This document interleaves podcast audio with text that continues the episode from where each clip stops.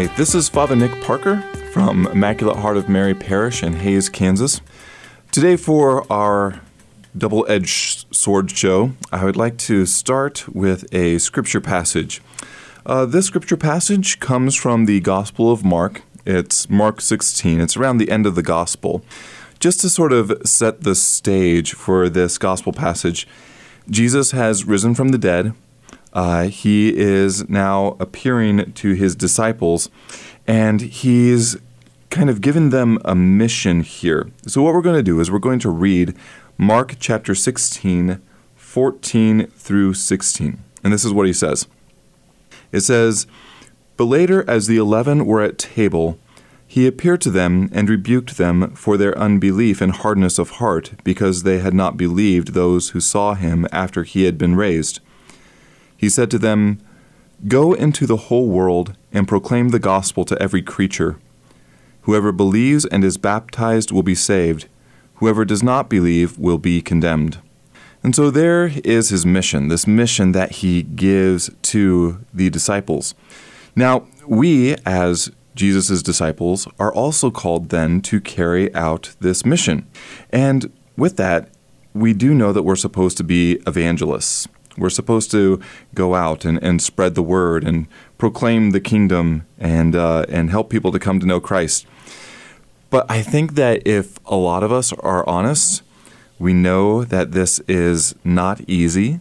We know that it can be very uncomfortable, it can be very awkward, especially when we are trying to do this with friends or family or those who are around us. And often it's difficult simply because we don't know how. And this is something that we've been trying to figure out for 2,000 years. How do we actually proclaim the message of Christ in our world, especially since our world is constantly changing, anyways? And so, with that, I'd like to share today this is kind of the topic that there are many ways in which we can share the message of Christ, but today I'm going to be calling this selling the product of Christ.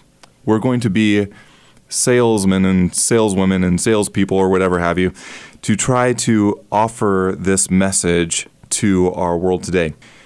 With this, I'm also going to be talking about a four step process. There actually is a process when it comes to advertising. It's something that a lot of different companies and, and people use. And the process goes like this The first step to this process is introducing the problem. Step two, you introduce the solution. Step three, you state how the solution solves the problem. And step four, you tell people how to get it. That's going to be our process here. Once again, you introduce the problem, you introduce the solution, you state how it solves the problem, and then you let people know how to get it. Now, it's interesting. Once we know this, you can look at all sorts of sales and advertising and see how they actually implement this. In fact, if you start looking at infomercials, you'll see that infomercials oftentimes will follow exactly this four step process. So, for example, using the infomercial style, step one, you introduce the problem. Are you tired of waking up with bedhead? Are irritating midday colics embarrassing you in front of friends and coworkers? Are windy days messing up your comb over? Step 2. You introduce the solution. Now introducing the comb. That's right, the comb. Step 3. How it solves the problem. Now, with just a few swipes of the comb, your morning hair looks like you never went to bed. Just a few seconds using the comb, and your perfect hair will give you confidence for all those office meetings. Use the comb after stepping inside from the wind, and those out of place hairs go right back into place. And with its sleek design, it can fit into any drawer, glove compartment, purse, or even your pocket. Step 4 How to get it. Now, with only three easy payments of $29.95, we will send you two combs that's right, not one, but two combs. Only three easy payments of $29.95 and the comb can be yours. But wait, there's more. Call in the next 10 minutes and we will double your order absolutely free. That's four combs for the price of two. That's a $45 value, free. Just pay additional shipping and handling. But you have to call now. Order your comb today. Just call 1 800 555 COMB. 1 800 555 COMB. 1 800 555 COMB. There's our infomercial. You can watch any infomercial on daytime television now, analyze them yourselves, and you'll see that they are following that four step process oftentimes in ways just as cheesy as what we discussed. But this really is effective. They do it this way because it does get them buyers. And in a sense, this can actually be applied, the same method can be applied to evangelization. So, what we're going to do now is we're going to go through that four step process. We're going to go through it very carefully and we're going to show how this can actually be effective as a form of evangelization. So, going through those four steps again. The first step to selling the product of Christ, we introduce the problem. Now, in my opinion, this is going to be the hardest of the four steps.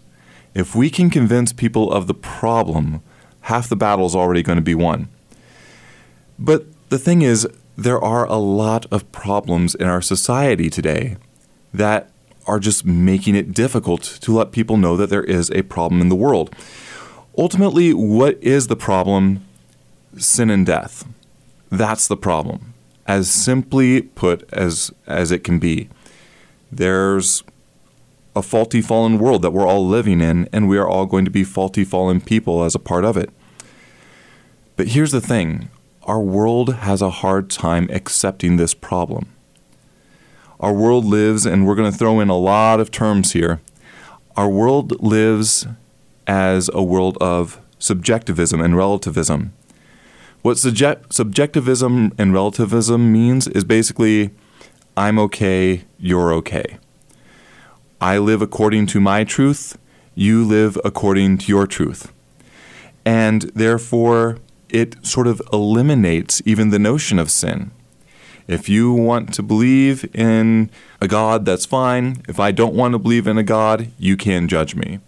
If some people are are pro-life or pro-abortion, or if some people believe in different gender ideologies, or if some people believe in other alternative lifestyles, it's okay because everyone gets to choose how they live their life.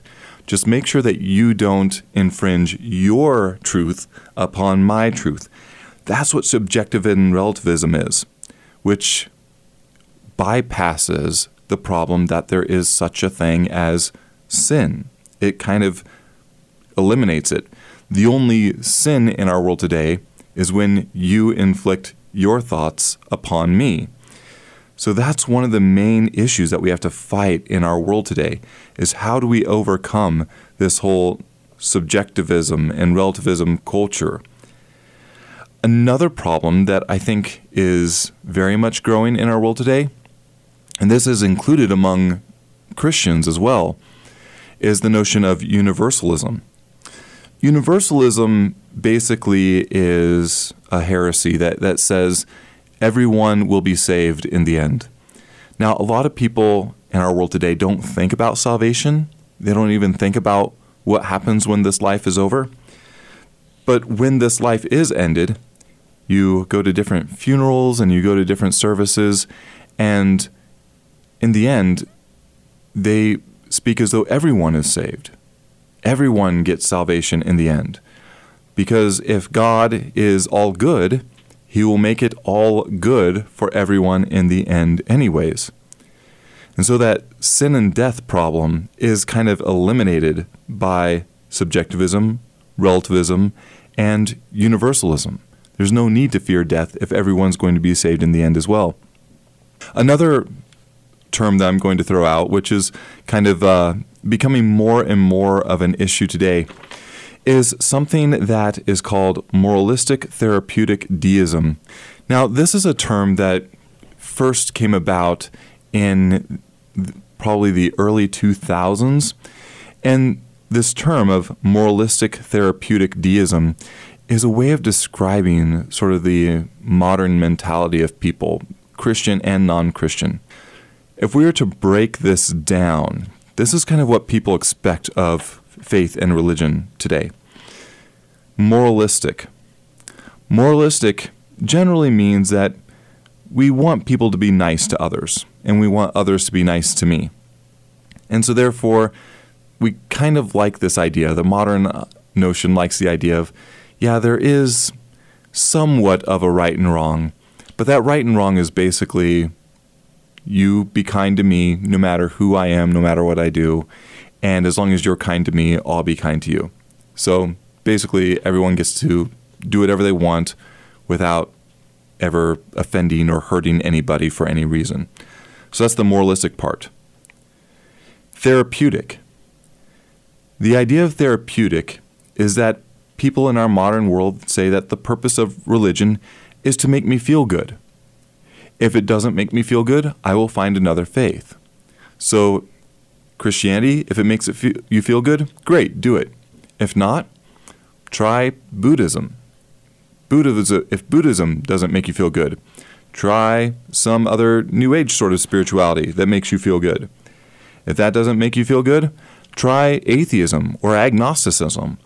Or if those things don't make you feel good, just give up all sorts of religion and live a life of hedonism, where the purpose of life is just to do whatever kind of makes you happy. So, our modern culture likes that therapeutic idea. The whole purpose of spirituality is to just make you feel good. Then deism.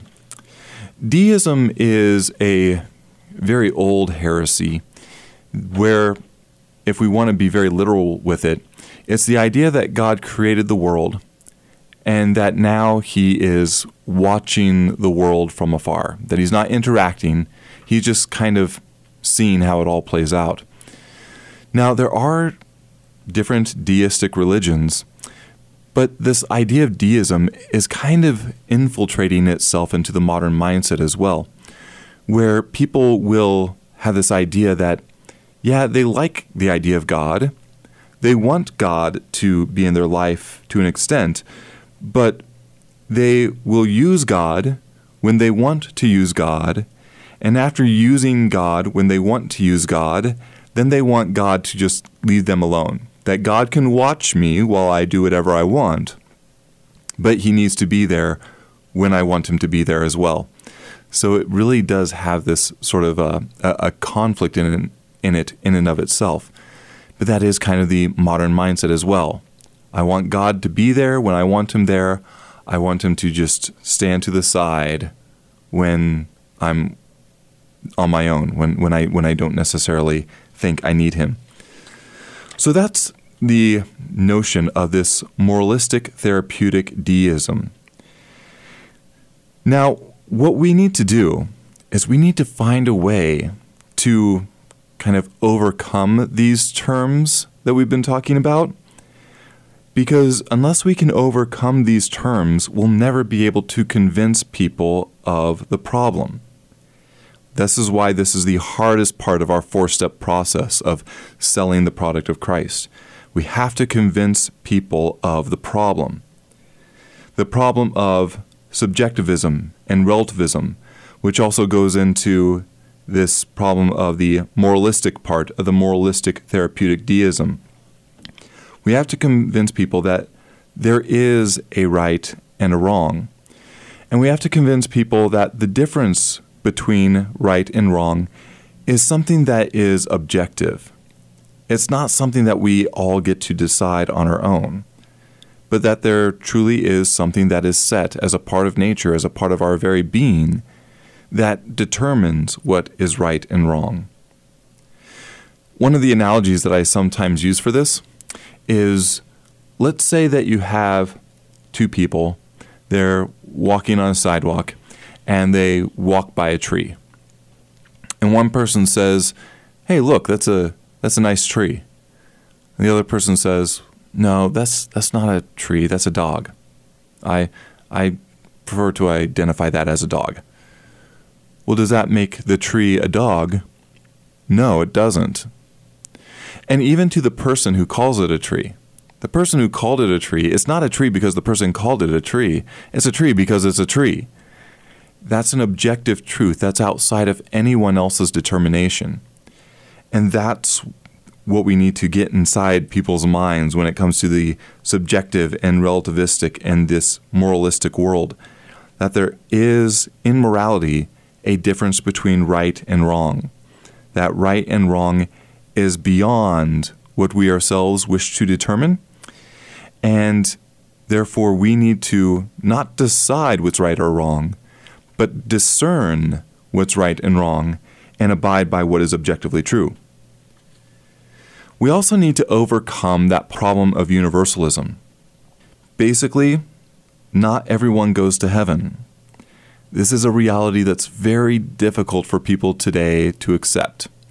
A lot of people don't like to look at life after death to begin with, but when they do, they don't like to look at it with the idea of there is a possibility that people not everyone's going to go to heaven.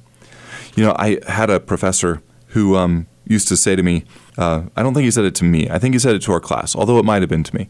He would say, "There is a hell, and you can go there." but he was just trying to drive home this point that we aren't people who believe in a universalism. Another way of looking at this if we are not willing to follow the way of God now, why would God force us to suffer His presence for all eternity? Basically, we choose by our actions whether or not we wish to live according to God's way for eternity. But that means that we need to understand that, yes, we have to follow God now. We have to follow in His ways now. Because not everyone goes to heaven in the end. We also need to sort of break the barrier of the therapeutic notion of religion that runs rampant in our world today. Basically, religion's purpose is not there to simply make us feel good. We have to keep in mind that we are created for God, not the other way around. God's not created for us. God does not exist for us. We exist for God. Therefore, the whole idea that religion is about God making me feel good or faith making me feel good, that, that's really distorted. That's really kind of confused. It, it really kind of makes us the gods of creation, which we're not. In the end, religion is not about making us feel good. It's about us being at the service and the worship of our God. Finally, we need to break the barrier of the deistic mindset of our modern culture. I can't simply choose when to have God in my life. God is always in my life. You can't escape that even when we are in our darkest moments, even when we are in our deepest sin, God is still there. He does not abandon us. That's that's the nature of God. So therefore, we have to realize that because God doesn't abandon us ever, we can't just call on God when we want him and then expect him to leave us alone when we don't. We have to make sure that our entire lives are centered around God, since God is constantly around uh, centered around our lives. So, those are the obstacles in our world today that subjectivism, that relativism, that universalism, the moralistic therapeutic deism. These are the things that are getting in the way of us being able to introduce that problem to people. The, the problem, once again, is sin and death. We live in a faulty, fallen world, and we are all in need of salvation. If you can convince people of this, once again, the battle is half won. If we can just get people to realize the true problem in the world, we're, we're already most of the way there. I think this is also something good for Christians to really delve into as a whole. I don't know if we always recognize our need for God, our, our true dependency on Him. One of my favorite images of this comes from St. Therese of Lisieux. St. Therese of Lisieux, she was very simple, very innocent through her whole life. But she kind of had this notion of how, you know, even though she did not necessarily see that she had gravely sinned throughout her whole life, she saw this intense need for God because God saved her by his grace from all the sins that she should have that, that she could have committed. She knew that she was capable of grave sin. She knew that she had, just by being human, the ability to choose God or choose not to follow in his way. That she could have stumbled into some sort of a life of heathenism or hedonism, but somehow by God's grace, he was able to preserve her from that. He was able to keep her from, from falling she used the example of a child on a swing, that a child sometimes is on a swing, but can easily fall off the swing. But the child won't fall and get hurt if a father is there to catch her. For her, she saw that God was always there, always catching her, keeping her from falling into that life of sin that she could have been a part of. I think we as Christians need to acknowledge that as well. That we ourselves are surrounded by a world that is fallen, that we ourselves struggle with sin and concupiscence. But in all things, whether that's God delivering us from our vice or helping us to live in a virtue, it's all Him saving us from that problem of sin and death. So, that is the first and hardest step in this process is realizing the problem and realizing the depths of the problem, the depths of basically sin and death. So, after step one of our four step process, we move to step two, which is to introduce the solution. The solution simply Jesus Christ. That's the solution to our problems. He is the solution to all of our difficulties. Now, with this, I would also like to use this as a moment to encourage the true presence of Christ in the Eucharist. If Christ is the solution to the problem of sin and death, why wouldn't we want to get to Him or receive that solution in every way possible, in the greatest way pro- possible? And the greatest way that we can connect with that solution is through the true presence, the body, blood, soul, and divinity of Christ in the Eucharist. That's why it's so important for us to make sure that we are devoted to the Mass, why it's important for us, if we are able to, to have a devotion to, to Christ in adoration. Also, if we are able to take advantage of the other sacraments, uh, especially the sacrament of reconciliation, make sure you go to the greatest sources of Christ. He truly is our solution.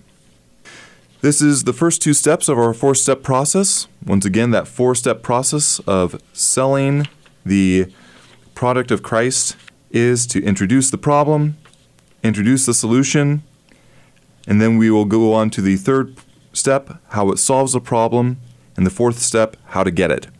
We are going to take a quick break now. When we will come back, we will look at that third and fourth step of how Christ solves the problems of the world, and then how to get it. So, right now, we will now take a brief break for our sponsors.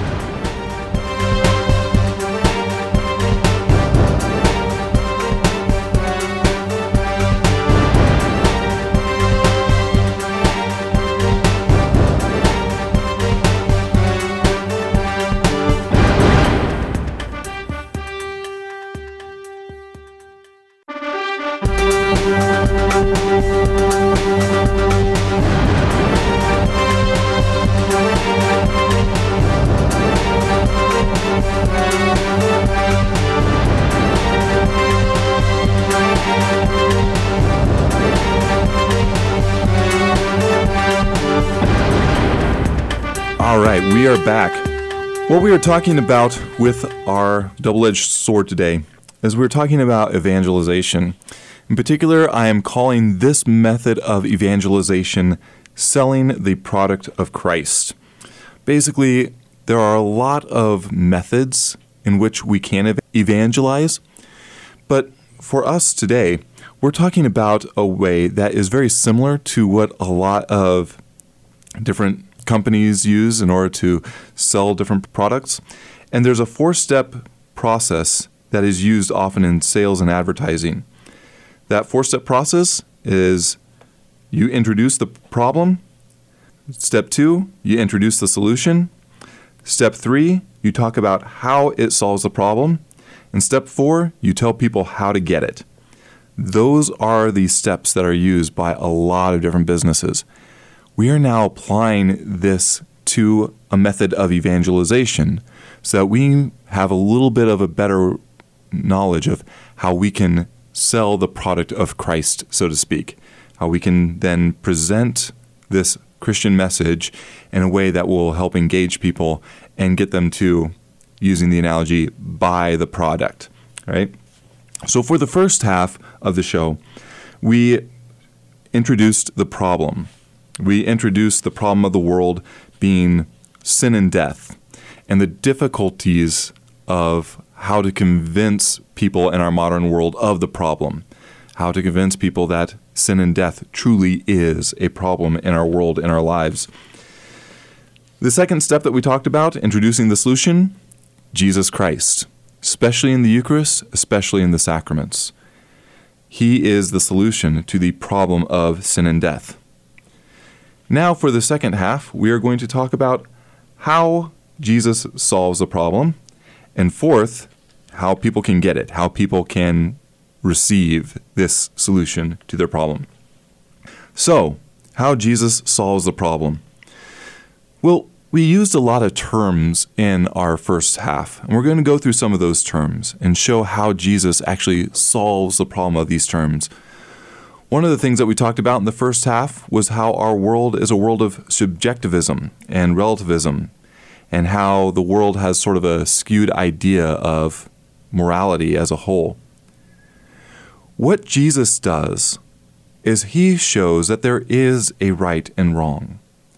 He shows that there is a truth, and that truth is outside of what we ourselves might like to decide or determine with that, then, this reveals that yes, there is sin, there is concupiscence, that we are faulty, fallen people living in a faulty, fallen world.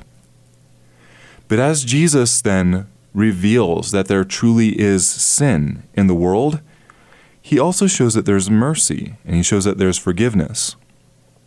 Jesus basically shows us that, yes, he knows that we are sinners, he knows that we are, are fallen people but He does not want us to be living in this sin. He doesn't want us to be held down by this sin. He doesn't want us to be chained up and, and bound by this, this life of temptation and concupiscence. And so, therefore, He gives us this mercy and this forgiveness, as much of it as we need, because His mercy and forgiveness is, is infinite. It's much greater than, than our sins.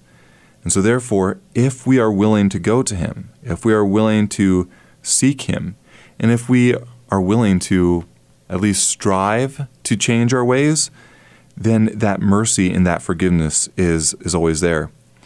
We just need to make sure that we truly are repentant and that we truly do want to change our ways. Not that we'll be perfect, we're not looking for perfection yet, only God is perfect, but at least somewhat of an effort is all that we really need for God to take that and basically run with it, to show us His mercy, to show us His forgiveness, and to give us the grace we need to give up those vices and start living a more virtuous way of life.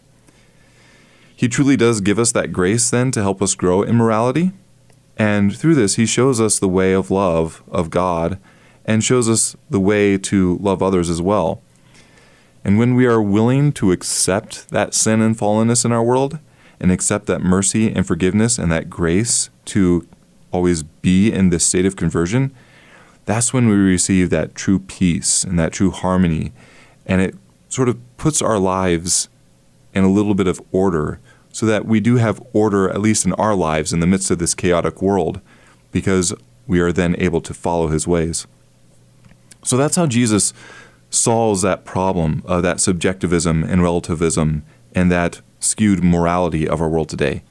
He reveals the sin, the problem of the world, and he shows us that there is a solution to that sin through the mercy and the forgiveness and the grace to then reform our lives and live according to his ways.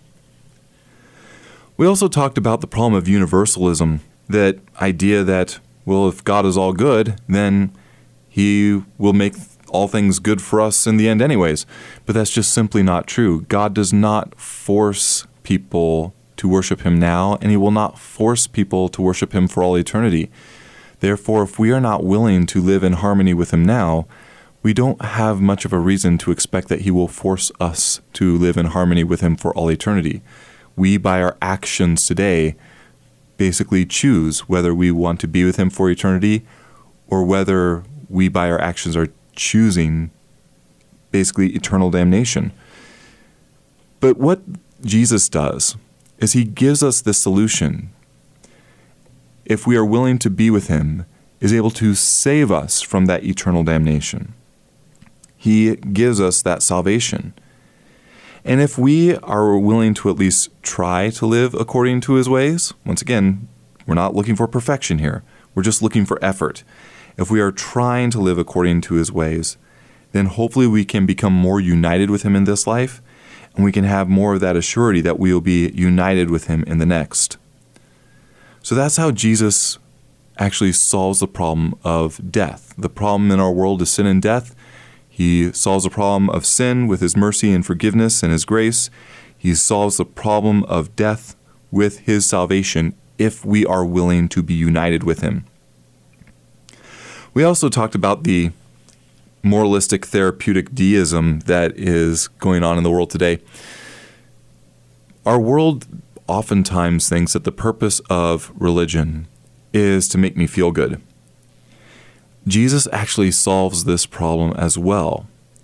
He solves it because he shows us that the way of Christ is not the way of, in essence, therapy, just to simply make us feel good to solve all our problems and make life, you know, easy and luxurious and, and happy.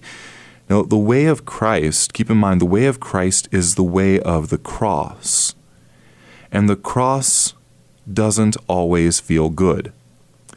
Because the cross is the way where we have to acknowledge our sins, which is often hard to do, especially if we have deep seated convictions that are contrary to the way of Christ giving up those deep seated convictions can be very difficult, can be very uh, purging in a sense. And also, the way of Christ, which is the way of cro- the cross, not only makes us confront our own sins and our own downfalls and even our own convictions that are off, it's also a way that shows us that we are to be sacrificing for others as well.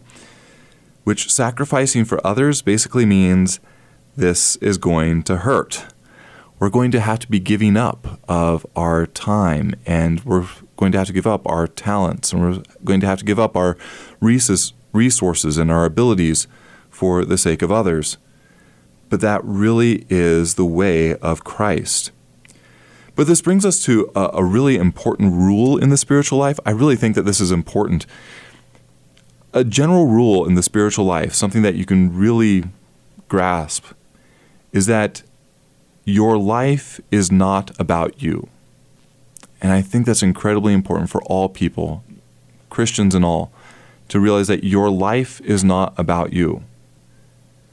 But when we give up seeking our own good feelings, when we start when we give up seeking that therapeutic notion of spirituality, all of a sudden life is going to have a lot more meaning. It's going to have a lot more purpose is going to have fulfillment when we live our lives for something greater than our own selves. This is how Jesus' way of the cross actually solves the sort of therapeutic problem of the world. Because when we follow the way of Christ, it does give us meaning and purpose and fulfillment in our lives as well. The way of Jesus also solves the problem of deism that runs rampant in our world. The problem with the deistic mindset, talked about that during the first half as well. People in our modern world have this mindset of, well, they like God, but we want to use God when we need God, and beyond that, we want God to just leave us alone. What this does, though, is that it turns God into something that we look for for momentary happiness. It's not something that is constant. But when we accept the true nature of Jesus Christ, God doesn't come in to give us the momentary happiness when we want it.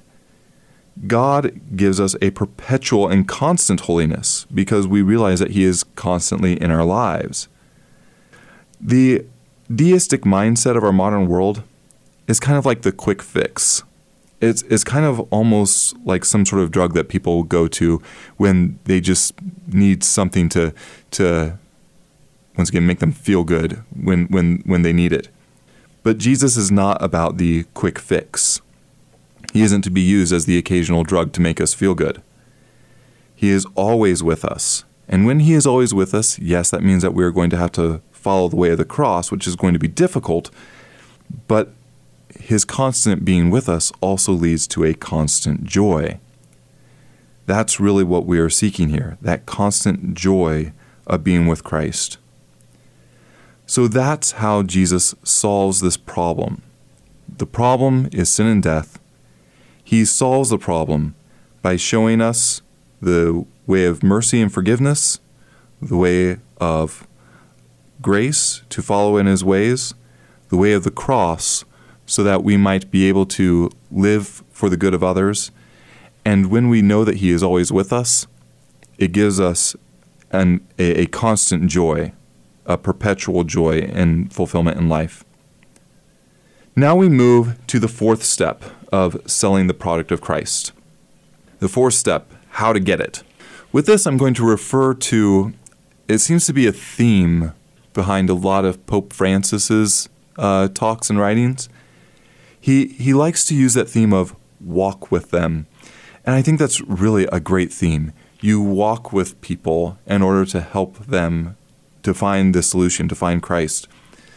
So let's say we're evangelizing to someone and we're going through the first steps. We've convinced them of the problem, the problem of sin and death. We've convinced them that they need the solution, which is Jesus Christ. We've shown them how Jesus overcomes the problem of sin and death. Now they need to know how to get Jesus. And the best way to get Jesus is, first of all, going to Mass, go to church. But there are ways in which we can encourage this that are more effective than others. So if we tell to some tell someone, we need to tell them how to grow closer to Christ, you should go to Mass. Oftentimes someone will say, Yeah, you know, I should. That's a good idea. And after a day or so, they'll think, Yeah, I should go. Maybe I'll go sometime but it's a lot harder for them to go if they just have that you should go to Mass in the back of their mind, not something that's really in front of them, in the forefront of, of their mind and, and in their lives. So we need to find ways to walk with people along the way. So we need to go even deeper than just saying to people, you need to go to Mass.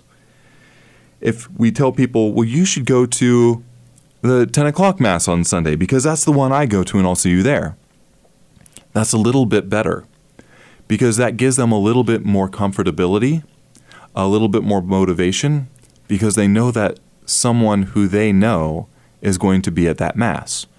So, giving them that little bit of extra encouragement can actually be effective. But we can even go even deeper than that. Not only say you should go to the 10 o'clock Mass, that's the one I go to, you can say you should go to the 10 o'clock Mass. I will meet you there at the door and we can sit together.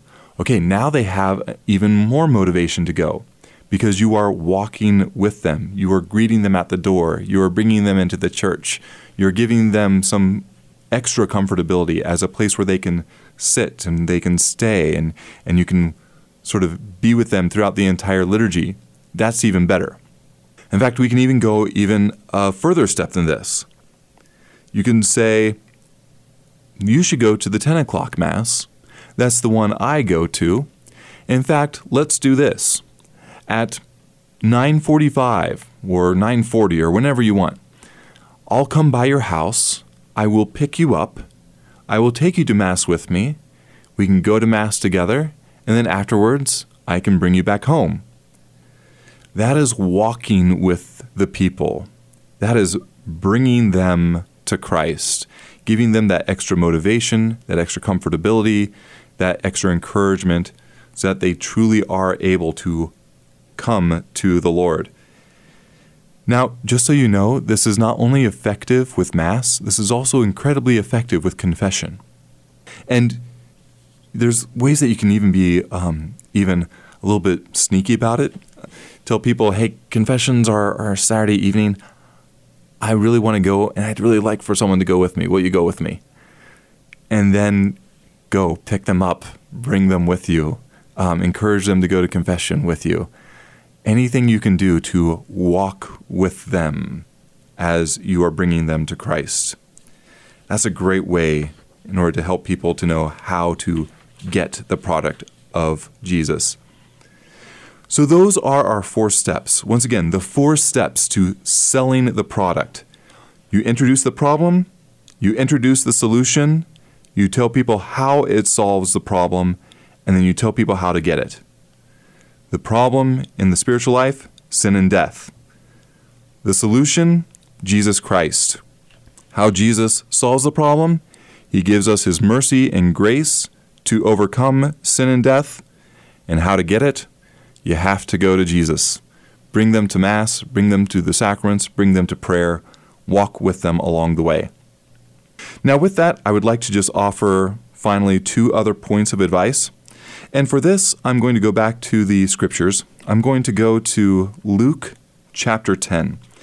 And in Luke chapter 10, we see Jesus sending the 72.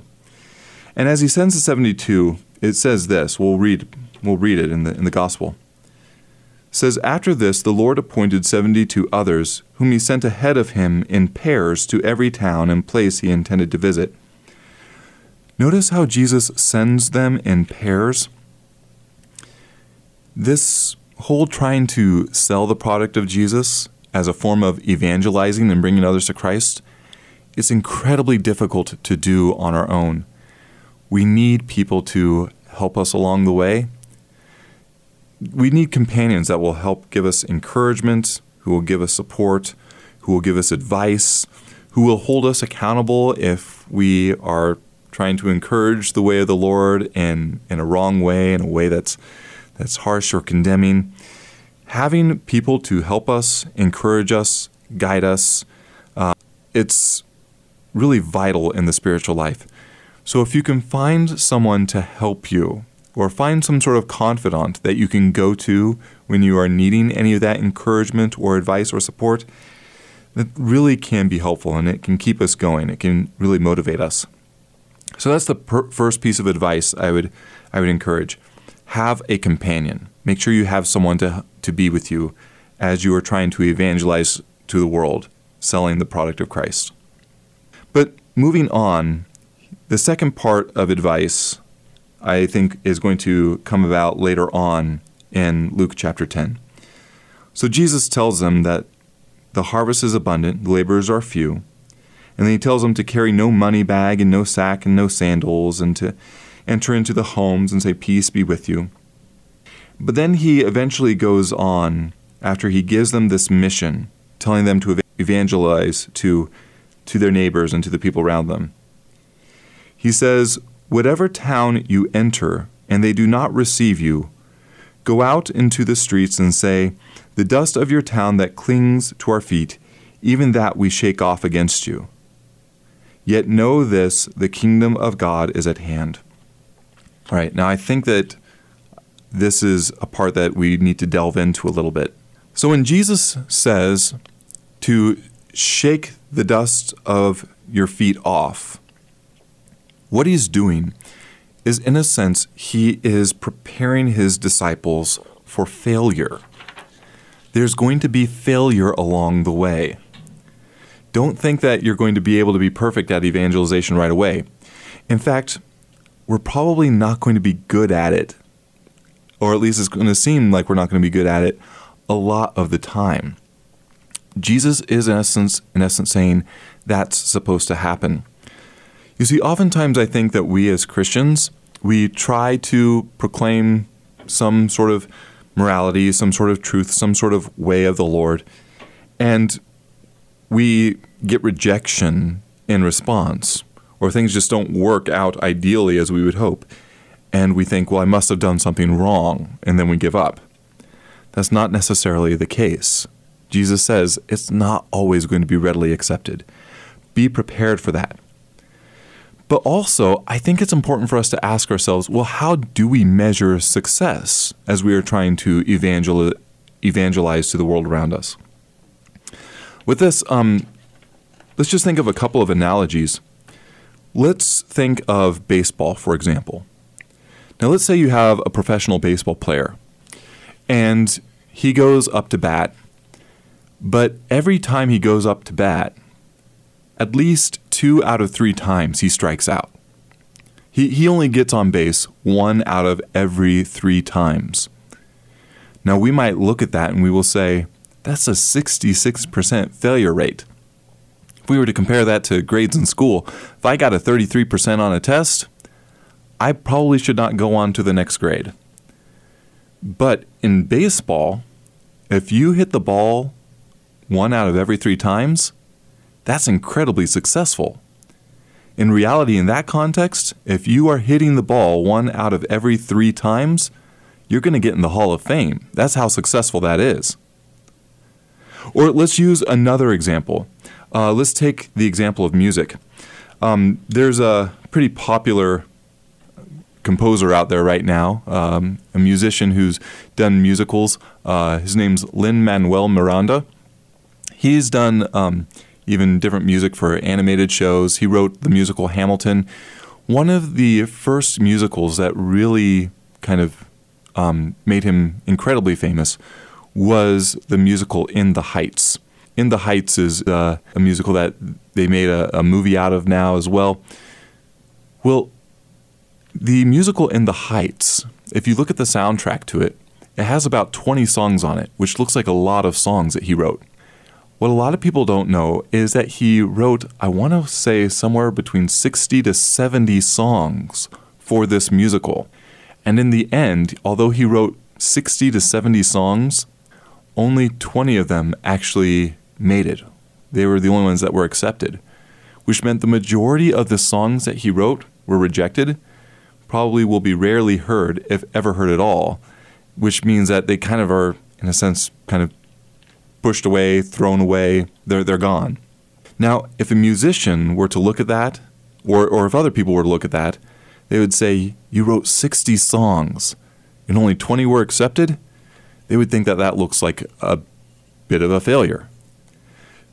But for 20 of those songs to be accepted and to be then put in a musical, which then became a hit musical and made the person famous, that's incredibly successful. So now take this and apply it to us as Christians trying to evangel- evangelize to the world. We as Christians trying to evangelize to the world. What does success look like? If we try to proclaim the message of Christ and only half of the people accept it, would that make it worth our efforts? Would that be successful? Or if we tried to proclaim the message of Christ and only one out of four people accepted what we were trying to say, would that make our efforts worth it? Would that be successful? What happens if one out of 10 people accept what we are trying to say? Does that make our efforts worth it? Does that make it successful? Or let's go really extreme. Let's say we spend our entire lives trying to evangelize to people, trying to bring them to Christ. And during our entire lives, only one person comes to Christ, isn't it worth it just for that one person? Isn't all of our efforts worth the struggle if we can just bring one more person to the Lord? Don't be too quick to judge your success. Simply do what you can to sell the product of Christ. And even if through all your efforts you only bring one person to the Lord, that one person is so valuable, it makes all the efforts worth it. So, with that, hopefully we can always grow. We will always be growing in our ways of evangelizing. Once again, there are many ways to evangelize. I'm just offering one today. But let us always strive to do what we can to help bring others to the Lord. Today, the method was using the method of sales. Help people to know the problem of the world sin and death. Tell them of the solution Jesus Christ. Tell them how Jesus solves this problem of sin and death. He gives us mercy and forgiveness to overcome sin. He gives us grace and salvation to overcome death. Help people to know how to get it and walk with them as you bring them to the Lord. And hopefully, with this, we don't know what the success of our efforts will be, but hopefully we will be able to bring others, at least somewhat, to our Lord Jesus Christ. So thank you all, and God bless.